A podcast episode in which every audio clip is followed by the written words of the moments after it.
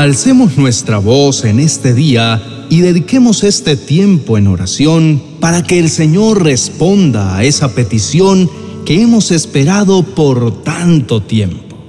La palabra de Dios nos cuenta una historia acerca de Jesús y de uno de sus amigos más cercanos.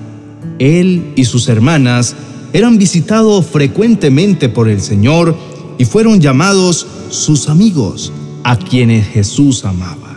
Marta, María y Lázaro eran una familia normal que disfrutaba de la bendición de la amistad de Jesús. Una familia común, con sus obligaciones y quehaceres diarios, con sus alegrías y tristezas, con dificultades y problemas como muchas familias normales, como la tuya o como la mía. Un día, Lázaro se encontraba muy enfermo y desafortunadamente muere. El Señor Jesús estaba lejos de ellos, así que Marta y María le envían a Jesús un mensaje urgente para que fuera a visitarlos, pues ellas reconocían que el Señor podía hacer algo. En Juan capítulo 11, versos del 1 al 15, se relata lo siguiente. Un hombre llamado Lázaro estaba enfermo, vivía en Betania con sus hermanas María y Marta. María era la misma mujer que tiempo después derramó el perfume costoso sobre los pies del Señor y lo secó con su cabello. Su hermano Lázaro estaba enfermo Así que las dos hermanas le enviaron un mensaje a Jesús que decía, Señor, tu querido amigo está muy enfermo. Cuando Jesús oyó la noticia dijo, la enfermedad de Lázaro no acabará en muerte.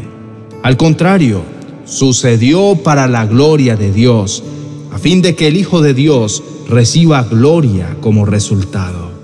Aunque Jesús amaba a Marta, a María y a Lázaro, se quedó donde estaba dos días más. Pasado ese tiempo, le dijo a sus discípulos, volvamos a Judea. Pero sus discípulos se opusieron diciendo, Rabí, hace solo unos días la gente de Judea trató de apedrearte, ¿irás allí de nuevo? Jesús contestó, cada día tiene doce horas de luz. Durante el día la gente puede andar segura y puede ver porque tiene la luz de este mundo.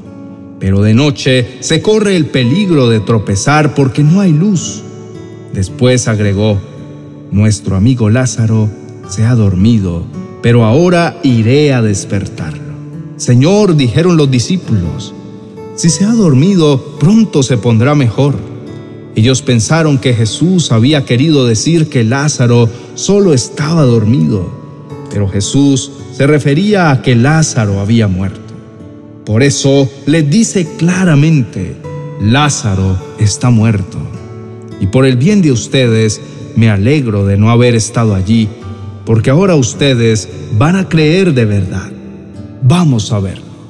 Quizá estés pasando por situaciones difíciles y sientas que has orado, que has clamado a Dios y que sin embargo, como a Marta y María, sientes que el Señor tarda y peor aún, guarda completo silencio. Piensas que a pesar de tantas súplicas, Dios decide callar y no hay respuesta alguna. Estás pasando por pruebas, por enfermedades, problemas con tus hijos, padecimientos económicos y has orado al Señor, pero crees que Él no te escucha. Te sientes abandonado porque Dios está tan callado, que sientes que no está interesado en tus problemas y se ha alejado de ti. Pero querido hermano, recuerda que Dios siempre tendrá un propósito con ese silencio. Dios no te ignora, Dios no te ha dado la espalda, Dios está quieto, esperando el momento oportuno para venir a tu encuentro y solucionar tus problemas. Pero Él quiere que con su silencio aprendamos algo y hoy lo vamos a descubrir. Marta y María estaban seguras de que Jesús actuaría de determinada forma y resulta que Él hizo todo lo contrario. Seguramente experimentaron desconsuelo y decepción. Pero querido hermano, a lo mejor en este día vienes buscando respuestas porque tienes el mismo sentimiento de desamparo y sientes enojo al no recibir una respuesta. Hoy solo quiero que entiendas que el silencio de Dios es maravilloso y perfecto. Dios está callado, pero no está dejando de actuar a tu favor. Está ahí. Lo único que anhela es que tengamos un motivo para ver y creer verdaderamente en su poder y su gloria. Continuemos con la historia. Marta le dijo a Jesús, Señor, si tan solo hubieras estado aquí, mi hermano no hubiera muerto. Pero aún ahora yo sé que Dios te dará todo lo que pidas. Jesús le dijo, tu hermano resucitará. Es cierto, respondió Marta, resucitará cuando resuciten todos en el día final. Jesús le dijo, yo soy la resurrección y la vida. El que cree en mí vivirá aún después de haber muerto. Todo el que vive en mí y cree en mí jamás morirá. ¿Lo crees, Marta? Sí, Señor, le dijo ella. Siempre he creído que tú eres el Mesías, el Hijo de Dios, el que ha venido de Dios al mundo. Esta vez Jesús responde con un milagro que será la respuesta a la fe limpia y amorosa de dos mujeres que lloran la muerte de su hermano. Simplemente Jesús mira al cielo y da gracias al Padre por haberlo oído. Continuemos el relato en Juan capítulo 11, versos 41 al 44. Entonces Jesús gritó, Lázaro, sal de ahí. Y el muerto salió de la tumba con las manos y los pies envueltos con vendas de entierro y la cabeza enrollada en un lienzo. Jesús les dijo, quítenle las vendas y déjenlo ir. Jesús se tardó, pero llegó con un propósito. Él se manifiesta como el Señor de la vida y de la muerte, como el Señor de la resurrección, pero también como el amigo fiel.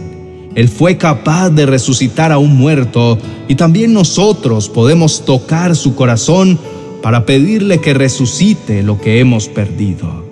Oremos. Amado Padre, en primer lugar quiero confesarte cómo me he sentido. Anhelo tener una relación genuina contigo y a ti no te puedo mentir.